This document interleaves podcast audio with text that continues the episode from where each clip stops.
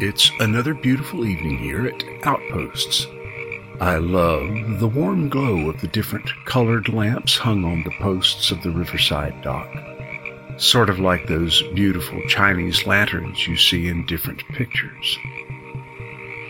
More than just a few folks have commented on the gentle sound of the river and the, what I call, night sounds as the world settles in to rest after the workaday world of a long day. Thanks for stopping by on your way to wherever it is you're headed. I'm Social Porter with Cletus Ione, and this is Outposts, home of cool jazz and contemplative conversation, addressing the issues of life about three inches below the surface of where we really live, just underneath our superficial presentation phase. When my son was very small, we used to play hide and seek. I would hide my eyes and count to ten, very slowly, so he would have time to hide. I would hear him laughing and giggling as he hid himself. It was a game he really loved as a child. Funny, I always knew exactly where he was. I could hear him breathing from across the room. I would call his name as if I was completely mystified as to where he was, walking around and pretending I couldn't figure it out. And all along I could totally see his feet sticking out from behind the couch, or I could see him watching me from the cracked open closet door. I think these days we are hiding from God. And it's not a child's game, and there's no laughing and giggling to it all anymore. Genesis 3 8 to 10. And they heard the sound of the Lord God walking in the garden in the cool of the day. And Adam and his wife hid themselves from the presence of the Lord among the trees of the garden. Then the Lord called to Adam and said to him, Adam, where are you? So he said, I heard your voice in the garden, and I was afraid because I was naked, and I hid myself. Three significant words to take note of there afraid, naked, and the word for hiding. Why did they hide? And so I must ask, why do we hide? Sit still a moment, lean back in your big armchair, and I'll be right back.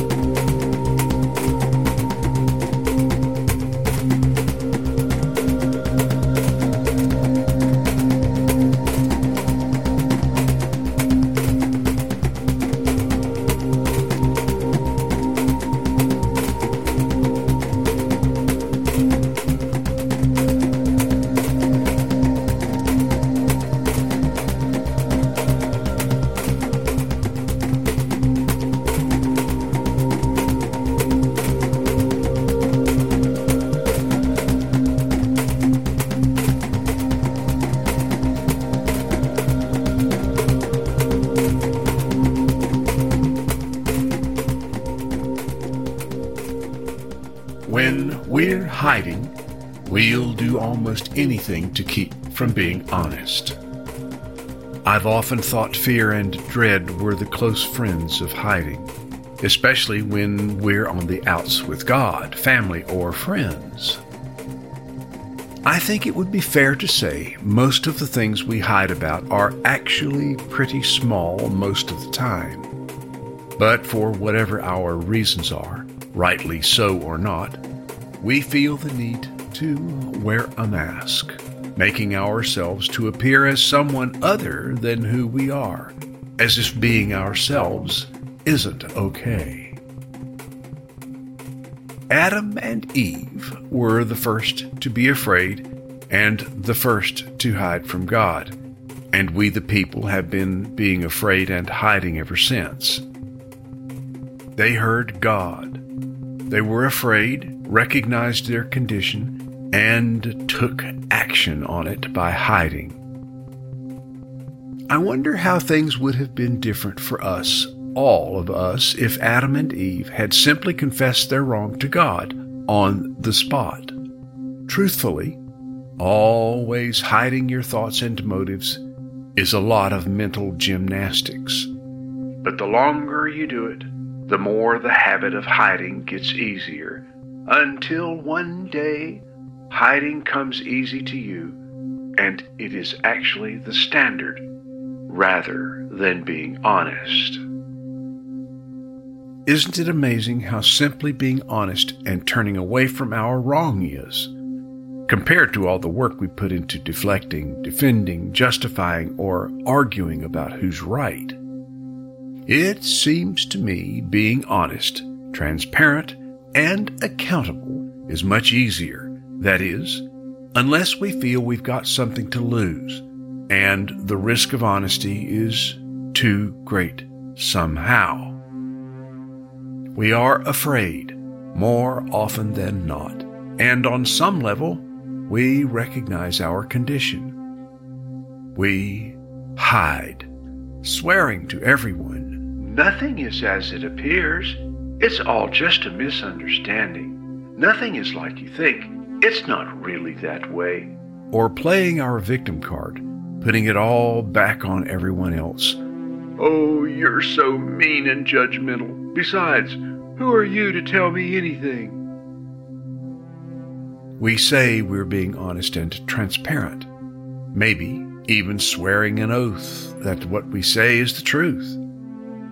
You know, when someone, anyone, starts swearing an oath as to their honesty and accountability, I find myself automatically being suspicious. It is a truth, though. An oath is only as good as the person behind it. Most of us love to tell others we live in a culture of honor. We live in a culture of honor. We live in a culture of honor. I've said it myself. But between myself and God, I've realized my lack of honesty doesn't really support a culture of honor. Proverbs 15:33 says, "The fear of the Lord is the instruction of wisdom, and before honor is humility." Maybe poor self-esteem and the challenge of being humble prevents us from the honesty we so desperately need in order to truly live in a culture of honor. And boy, howdy, these days we live in, it's high time the people of honor stood up and were counted.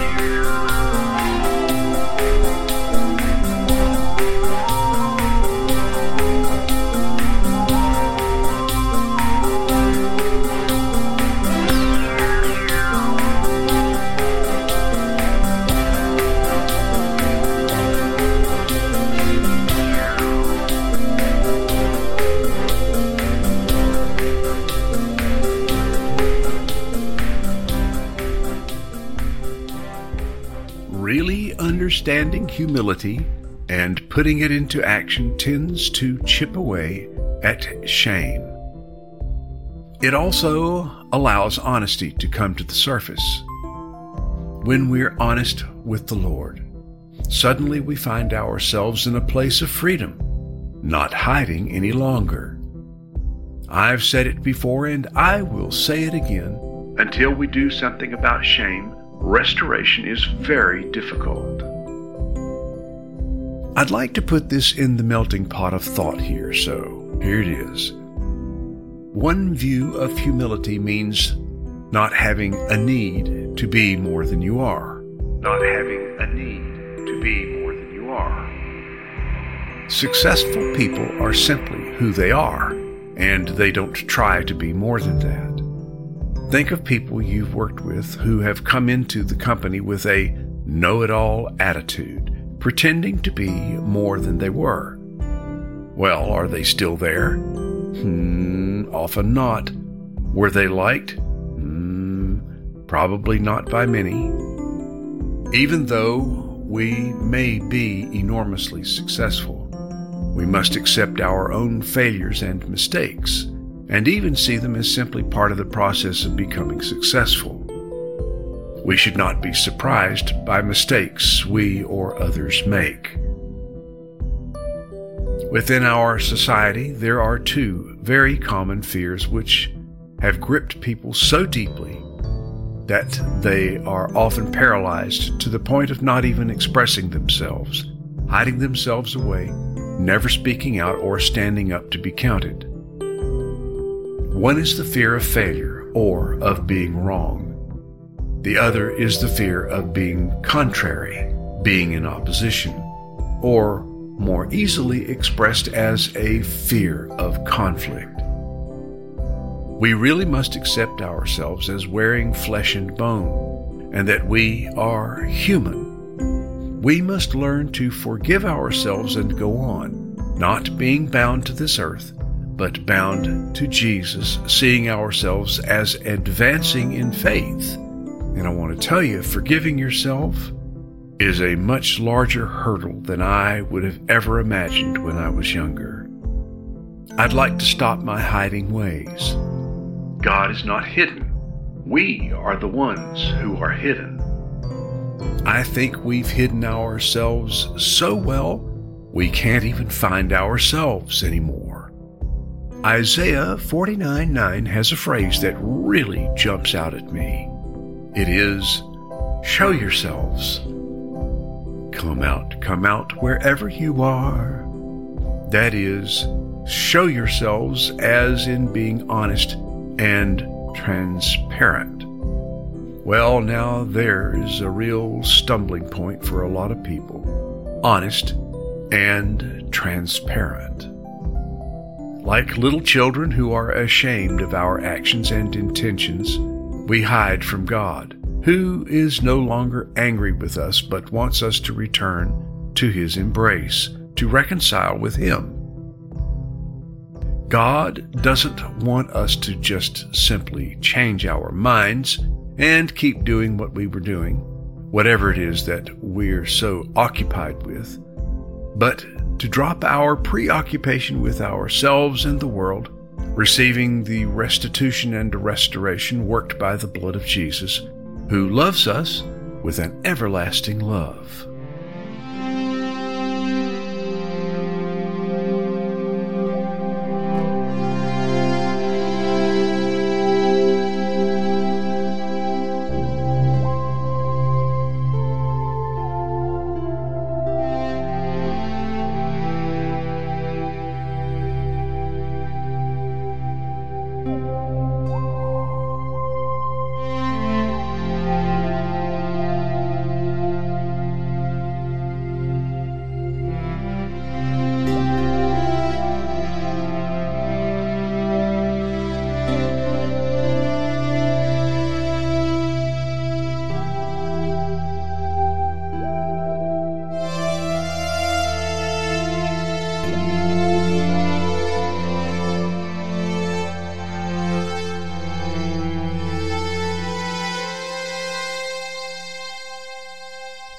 Everyone has history. It's unavoidable. If you didn't have history, then you don't exist. If any of us are ashamed of our history, or even our present, God is not angry with us.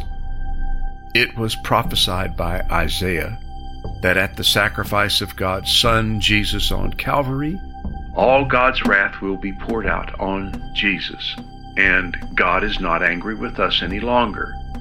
Isaiah 54 8 to 10. With a little wrath I hid my face from you for a moment. But with everlasting kindness I will have mercy on you, says the Lord your Redeemer. For this is like the waters of Noah to me.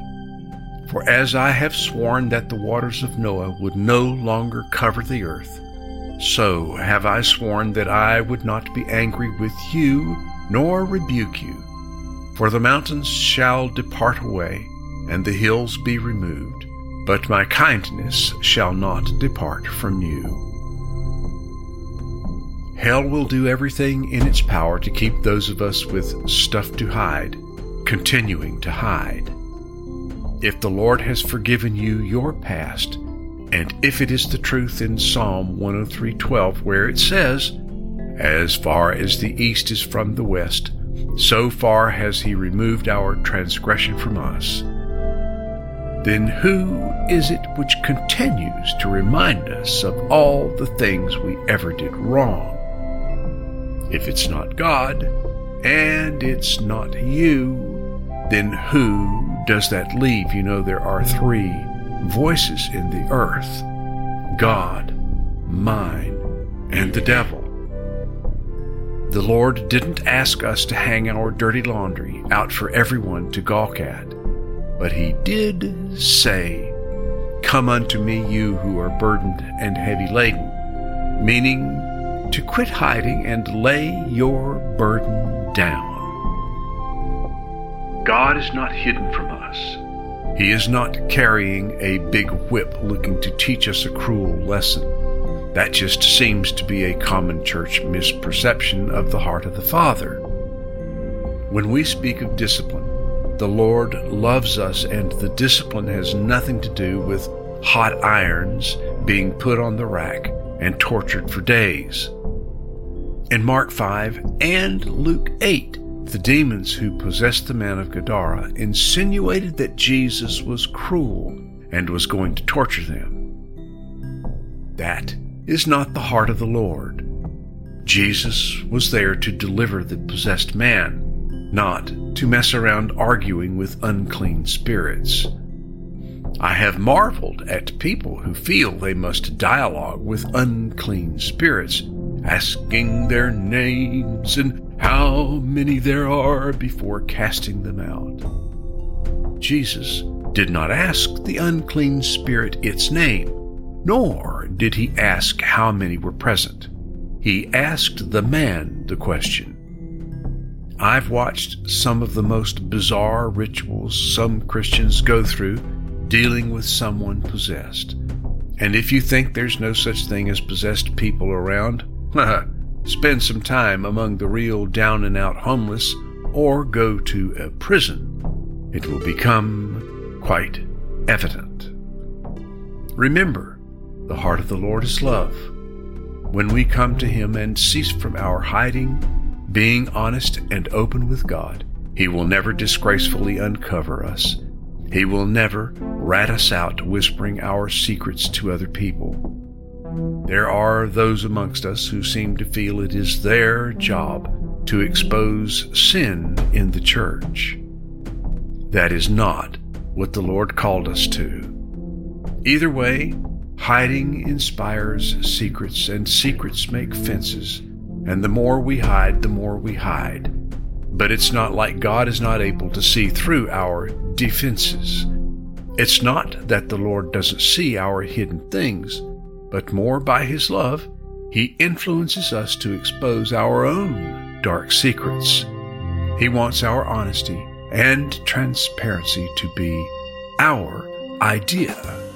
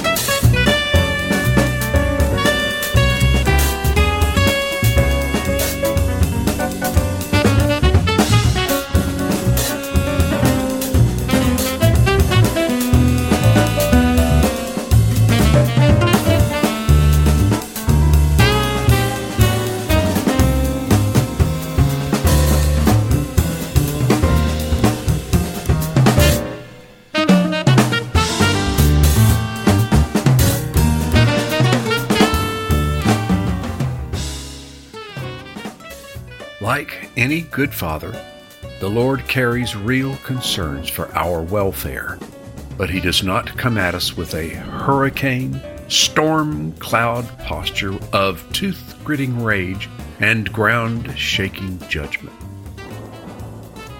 Where do you think we have gotten the idea God is just waiting to strike us down, laughing as if we are wounded, thrilling to watch us spin on a hamster's wheel?